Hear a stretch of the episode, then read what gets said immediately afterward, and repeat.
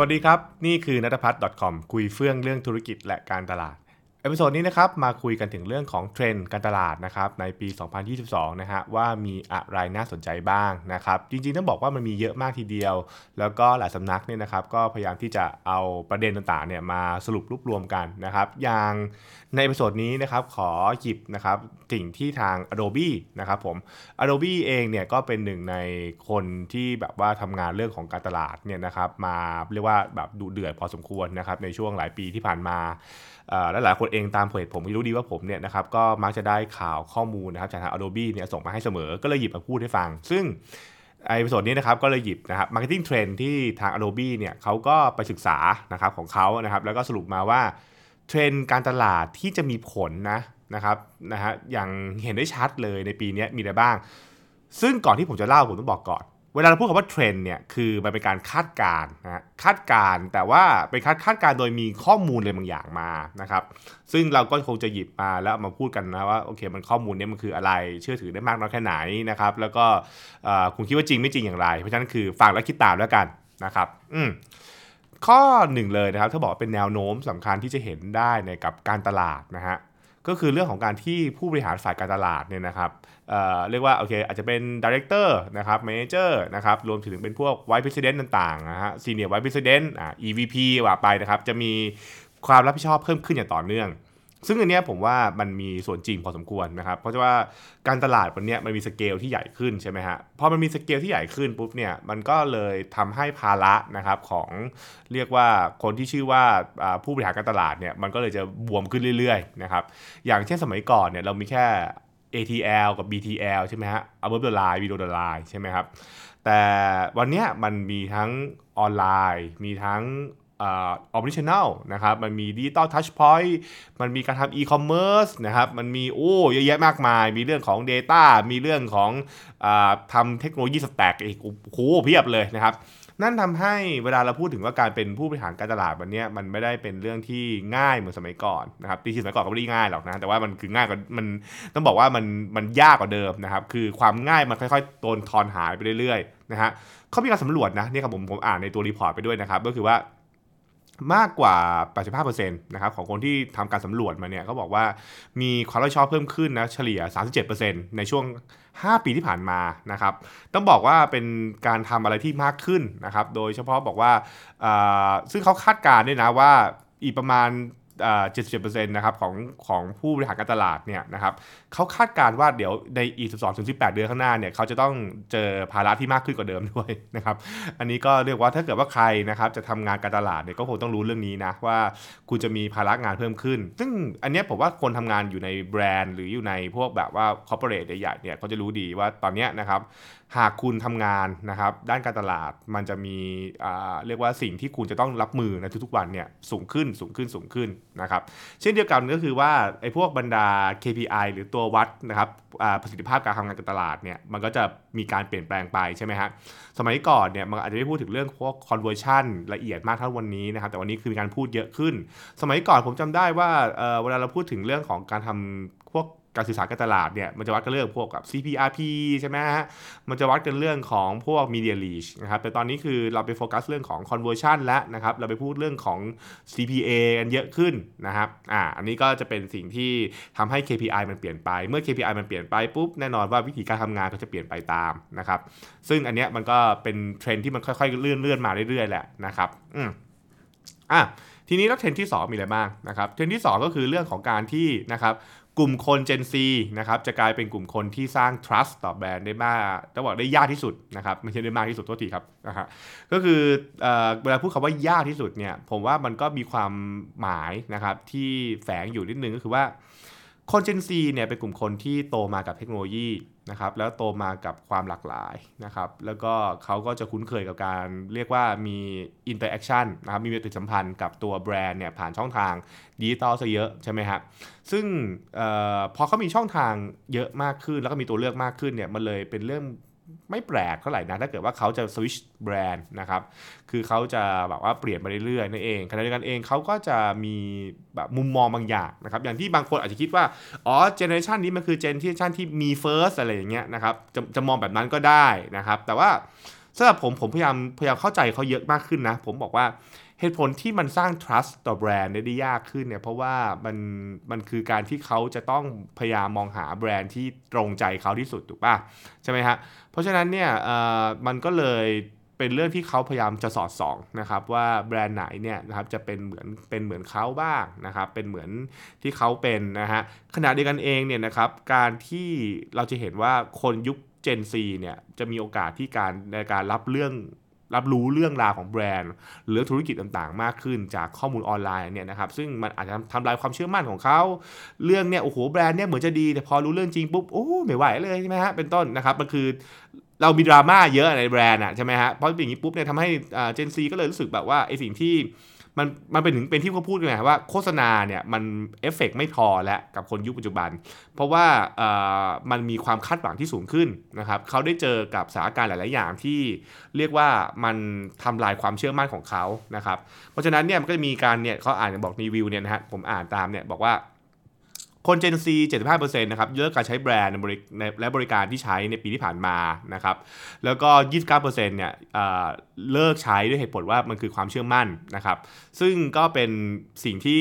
น่าคิดนะนะครับแล้วก็ขณะเดียวกันเองเขาบอกว่าคนจุ่ม Gen Z เนี่ยจะเป็นกลุ่มคนที่มีเรื่องของการโพสต์ประสบการณ์ที่ไม่ดีออกบนโลกออนไลน์ได้เยอะมากนะครับก็ก็สะท้อนพฤติกรรมของเขาเหมือนกันก็คือว่าเวลาเขาชอบอะไรไม่ชอบอะไรเขาก็จะโพสต์โพสต์โพสต์ใช่ไหมครับอันนี้ก็เป็นสิ่งที่น่าคิด นะครับอืมเพราะฉะนั้นเนี่ยพอเป็นอย่างนี้ปุ๊บเขาก็เลยบอกว่าแล้วทำอย่างไรล่ะที่จะพิชิตใจ Gen Z ได้นะครับซึ่งตอนนี้ผมว่ามีหลายๆสัมมนาก็พยายามพูดเรื่องนี้นะว่า ถ้า Gen Z เนี่ยมันมีความซับซ้อนนะครับและเขาให้คุณค่านะครับกับสิ่งต่างๆเนี่ยไม่เหมือนกับคน Gen Gen X Gen Y นะครับเขามีโหมดที่จะสวิงตัวเองได้นะครับแล้วก็มองหาสิ่งที่มันต่างไป แบรนด์ต้องทำอะไรบ้างนะครับแน่นอนเขาก็จะพยายามพูดถึงเรื่องของการทำประสบการณ์แบบ personalization นะครับก็คือการสร้างให้แบรนด์เนี่ยนะครับดูอินกับตัวบุคคลนะครับให้มากที่สุดเท่าที่ทำได้ เมื่อกลุ่ม Gen Z เป็นกลุ่มคนที่ให้ความสำคัญกับเรื่องของความมีตัวตนของพวกเขานะครับเรื่องของอประสบการณ์ส่วนตัวอะไรเป็นต้นนะครับก็คือเขาว่าแบบก็คือการสร้างประสบการณ์เฉพาะตัวของเขา personalization นะครับเพราะฉะนั้นแบรนด์ก็ต้องหาวิธีการสร้างสิ่งนี้ให้เกิดขึ้นให้ได้นั่นเอง นะครับอันนี้ก็เป็นเป็นโจทย์ใหญ่นะครับของอตลาด เพราะว่าตอนนี้นะครับต้องยอมรับนะฮะ Gen C จะเริ่มเข้ามาสู่เจนใหญ่ของการตลาดแล้วนะครับ Gen Y ที่สมัยก่อนเราเรียกว่าเอ้ยเป็นกลุ่มคนรุ่นใหม่ตอนนี้ผมบอกเลย Y ไม่ใช่คนรุ่นใหม่แล้ว Y นี่เริ่มเริ่มเก่าเลยนะครับนะฮะอันนี้ก็ต้องต้องต้องว่ากันความเป็นจริงเนาะนะครับถัดมานะครับเขาก็ไปต่อเนื่องอีกว่า เพราะฉะนั้นเนี่ยเมื่อเมื่อเจนซีเนี่ยคาดหวังเรื่องของ personalization ใช่ไหมครับ เพราะฉะนั้นเนี่ยการทำ personalization at scale ก็คือการปรับแต่งเฉพาะบุคคลในวงกว้างเนี่ยนะครับจะเป็นโอกาสสำคัญของแบรนด์ในการสร้างความแตกต่าง ซึ่งมันก็ล้อกันมาด้วยกันหมดนะฮะก็คือว่าเพราะคนในปัจจุบันเนี่ยใช้ช่องทางดิจิตอลมากขึ้นนะครับดิจิตอลมันก็เป็นพื้นที่ในการที่จะสามารถใช้เทคโนโลยีในการสร้างประสบการณ์เฉพาะคนที่มันแตกต่างได้นะครับอันนี้ก็เห็นได้ชัดนะครับแล้วก็เนี่ยถ้าเกิดว่าตามข้อมูลนะครับก็คือบริษัทต่างๆเนี่ยหันมาใช้นะครับเรื่องของเทคโนโลยีเนี่ยเพื่อสร้าง personalization มากขึ้น ไม่ว่าคุณจะใช้พวก AI ต่างๆ ไปนะครับ เรื่องของการทำ customer journey ที่ละเอียดขึ้นกว่าเดิมเป็นต้นนะครับแต่แต่ต้องบอกงี้ฮะน่าสนใจว่านะครับต้องบอกว่าไอ้ความข้อจริงเนี่ยนะฮะบริษัทส่วนใหญ่เนี่ยชอบคิดว่าตัวเองอะสร้างประสบการณ์ที่ดีนะครับแต่พอไปถามลูกค้าลูกค้าบอกว่าก็ไม่ได้รู้สึกอะไรเป็นพิเศษนะครับอันนี้ก็เป็นเรื่องที่น่าคิดนะเพราะอยู่ใน report เนี่ยเขาบอกงี้ฮะเขาบอกว่าบริษัทส่วนใหญ่เนี่ยนะครับ 95%บอกว่าตัวเองเนี่ยมีศักยภาพในการทำ personalization ที่ดีถึงดีเยี่ยมนะ สูงมากนะครับ แต่มีแค่ 37%เท่านั้นนะครับ ที่รู้สึกว่าเขาได้ประสบการณ์ที่ดีขึ้นนะครับ อืมนะฮะขณะที่63%บอกว่ามันแย่ลงด้วยซ้ำนะครับ เออ อันนี้ก็เป็นเรื่องน่าคิดนะ ซึ่งอาจจะบอกว่าไอสิ่งที่นักการตลาดบอกว่าทำเนี่ยมันทำยังไงทำแล้วมันทำว่าดีขนาดไหนนะครับ เออบางคนอาจจะบอกว่า อ๋อ มันมันทำคือเรื่องของการทำ personalized ad อะไรเงี้ยนะฮะก็คือการปรับแอดให้มันตรงกับลูกค้ามากขึ้นผมว่าอันนั้นมันก็อาจจะใช่ก็คือในแง่ของธุรกิจมันคือการทำแล้วได้ผลประสิทธิภาพใช่ไหมครับแต่ในแง่ของลูกค้าเนี่ยมาถามว่ามันทำให้รู้สึกดีไหมอันนั้นอาจจะเป็นสิ่งที่เราไม่ได้รู้สึกรู้สึกดีนะคือ คุณจะเห็นว่าเวลาโฆษณา ถ้าเกิดโฆษณาเนี่ยมาตรงใจเราเนี่ย เราอาจจะไม่รู้สึกว่ามันเป็นประสบการณ์ที่ดีเท่าไหร่นักอะไรเงี้ย แล้วก็มองมันโฆษณาถูกไหมฮะ แต่เวลาพูดถึงประสบการณ์ที่ดีเนี่ย เราอาจจะพูดถึงเรื่องของเวลาเราใช้บริการ เช่นพวกอีคอมเมิร์ซนะครับ หรือพวกแบบพวกการทำ suggestion ผ่านพวกอีเมลอะไรเงี้ย เป็นต้น อันนั้นเป็นสิ่งที่เราอาจจะมองว่าประสบการณ์ในมุมมองของลูกค้า กับประสบการณ์ในมุมมองของผู้ทำบริการเนี่ยอาจจะไม่เหมือนกัน ก็คงจะเป็นสิ่งที่ต้องคิดนะครับว่า เวลาเราถ้าเกิดเราบอกว่าเราทำ personalization ได้ดีเนี่ยมันเป็นอย่างไรนะครับ ไม่ใช่แค่นะครับตัวธุรกิจได้ประโยชน์ แต่มันคือตัวลูกค้าได้ประโยชน์ด้วยนะครับ ขอให้คิดเรื่องนี้แล้วกันนะอะถัดมาข้อ 4 คืออะไร การทำการใช้ข้อมูลนะครับจะกลายเป็นสิ่งที่หลีกเลี่ยงไม่ได้ และ Data Governance จะเข้ามานะครับก็คือคุณจะเห็นว่าปีนี้เป็นปีที่เราเริ่มพูดเรื่องของ cookieless นะครับก็คือการทำการตลาดดิจิตอลโดยที่ไม่มีคุกกี้นะซึ่งก็มันก็เป็นสิ่งที่คนคาดการได้ก็คือต่อไปเนี่ยมันจะต้องไม่มีการ track อะไรเงี้ยใช่ไหมครับเพราะฉะนั้นเนี่ยนะครับพอเป็นอย่างนั้นปุ๊บมันก็เลยเกิดขึ้นมาว่า แล้วเราจะ track ลูกค้าอย่างไร เราจะเก็บข้อมูลลูกค้าอย่างไรนะครับ PDPA เข้ามาใช่ไหมครับ มันมีเรื่องของการที่ Apple เองก็บอกว่า เออ ฉันจะพยายามปกป้องเรื่อง privacy ของลูกค้าใช่ไหมครับ มันมีกฎหมายข้อมูลเข้ามาเกี่ยวข้องนะครับ ราะฉะนั้นเนี่ยหลายๆแบรนด์ก็เลยคิดว่าเออฉันต้องทำในสิ่งที่ชื่อว่า Data Governance อย่างจริงจังใช่ไหมครับเพราะว่าถ้ามีข้อมูลล่วไหลหลุดไปเนี่ยนะครับแบรนด์ก็รู้สึกแบรนด์ก็คงดูไม่ดีใช่ไหมอย่างที่เราก็คงเห็นเคสบ่อยๆว่ามันมีข้อมูลรั่วนะครับหรือชุดข้อมูลหลุดจากบริษัทนั้นบริษัทนี้อะไรเงี้ยนะครับแล้วเราก็พะวงแบบรั่วอะไรไปบ้าง ชื่อเบอร์โทรบัตรเครดิต หรืออมันมีเรื่องของ password ไหม แล้วเราก็ต้องพะวงอีกใช่ไหมฮะนะครับอันนี้คือสิ่งที่เราคงจะต้องคิดก็คือเรื่องของการรักษาข้อมูลต่างๆ รวมถึงการใช้ข้อมูลต่างๆนะครับให้ลูกค้ารู้สึกว่าเขาเป็นยุติมันยุติธรรมกับเขาอะใช่ไหมครับก็คือใช้แบบแบบมีความชอบธรรม เพราะฉะนั้นการทำเรื่องของการยอมรับ นะครับคอนเซนต์ต่างๆเนี่ยก็เป็นเรื่องที่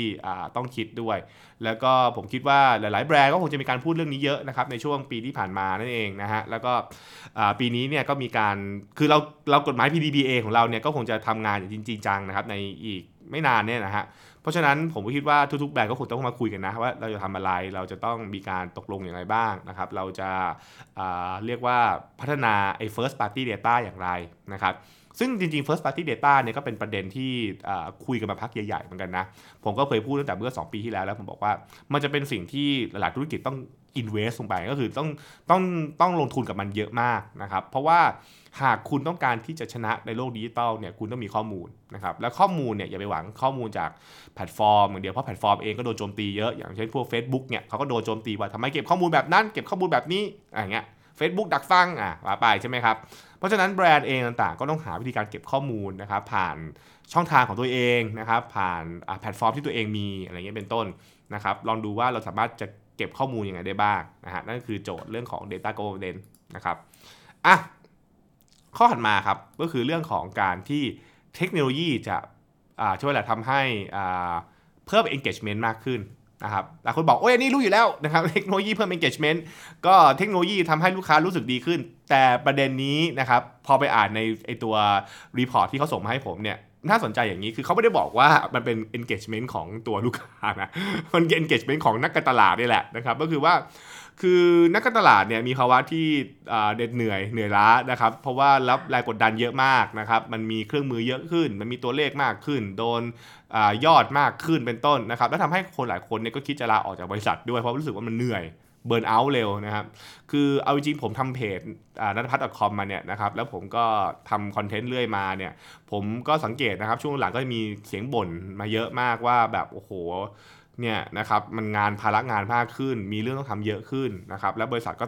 แบบแอดเข้ามาเรื่อยๆอะไรเงี้ย มันก็เลยทำให้คนแบบท้อนะครับเป็นออฟฟิศซินโดมอะไรเงี้ยเป็นบ้างใช่ไหมครับ เขาทำยังไงดีนะครับเขาบอกว่าจริง ๆ แล้วเนี่ยนอกจากเทคโนโลยีเพื่อลูกค้าแล้วเนี่ยบริษัทควรจะลงทุนนะครับในเรื่องของเทคโนโลยีเพื่อพนักงานใช่ไหมฮะก็คือทำอย่างไรได้บ้างล่ะเพื่อให้พนักงานเนี่ยทำงานได้ดีขึ้นทำงานร่วมกันแบบว่าเรียกว่าคล่องขึ้นนะครับเพราะว่าผมไม่เป็นเห็นแผนภาพอย่างนี้ละกัน คือถ้าเกิดว่าเราเราต้องทำงานเยอะขึ้นใช่ไหมแล้วเราคุยกันไม่รู้เรื่อง นะครับหรือทำคุยกันแล้วมีปัญหาเนี่ยนะฮะมันก็เลยแบบเป็นความกดดันจากหลายด้านใช่ไหมฮะนะครับเพราะฉะนั้นถ้าเกิดว่าเราจะให้อ่ามันโอเคเนี่ยมันควรจะเป็นความกดดันที่พยายามลดทอนเราไม่มากที่สุด เช่น การคุยกันให้มันง่ายนะครับ การทำงานให้มันแบบว่า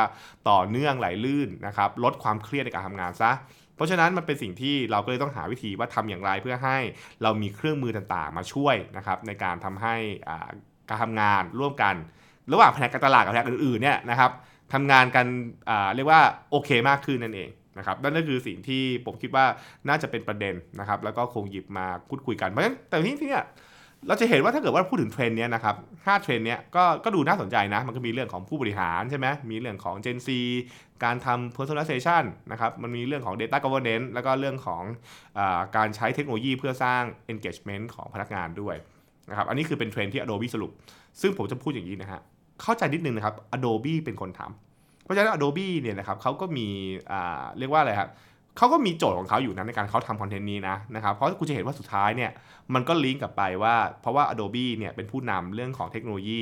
การทำ marketing ถูกป่ะ แล้วเขาก็มีเรื่องของว่าเขาเองเนี่ยนะครับเขาก็เป็นคนชำนาญเรื่องของ personalization นะครับ ผมไม่ได้บอกว่าเขามาขายของนะนะฮะ เพราะสุดท้าย Data พวกนี้ก็เป็น Data จริงๆนะครับมันก็เป็นเป็นแนวโน้มจริงๆแต่คุณก็ต้องรู้ในมุมหนึ่งด้วยว่านะครับเดตการเทรนด์การตลาดเนี่ยมันมีหลายเรื่อง สิ่งที่ Adobe หยิบเรื่องนี้มาเล่าเนี่ยนะครับผมว่าเป็นเรื่องสำคัญเป็นเรื่องที่ดีนะครับมันแต่มันเป็นเรื่องที่มันเป็นเรื่องที่สัมพันธ์สัมพันธ์กับตัว Adobe ด้วยนะครับอันนี้ก็ต้องต้องเข้าใจเมื่อเหมือน Google นะฮะถ้าเกิดถาม Google ว่า Google เล่าอะไร Google ก็จะเล่าสิ่งที่เกี่ยวกับเขาถูกไหมฮะ Facebook ก็เล่าสิ่งที่เกี่ยวกับเขานะครับ เพราะฉะนั้นเวลาคุณฟังพวกเทรนด์การตลาดพวกเนี้ยก็ต้องบอกว่าฟังแล้วคิดตามนะครับแล้วก็นำไปประมวลผลต่อว่าคุณจะอย่างไรได้บ้างนั่นเองนะครับนั่นคือสิ่งที่ผมหยิบเอามาเล่าสู่ฟังใน episode นี้นะครับเร็วๆนะครับถ้าเกิดว่าใครชอบอะไรเพิ่มเติมนะครับก็เด้งมาคุยกันนะครับว่าอยากรู้เรื่องอะไรอีกจะหาหยิบมาเล่าเรื่อยๆแล้วกันนะครับผมสำหรับวันนี้สวัสดีครับ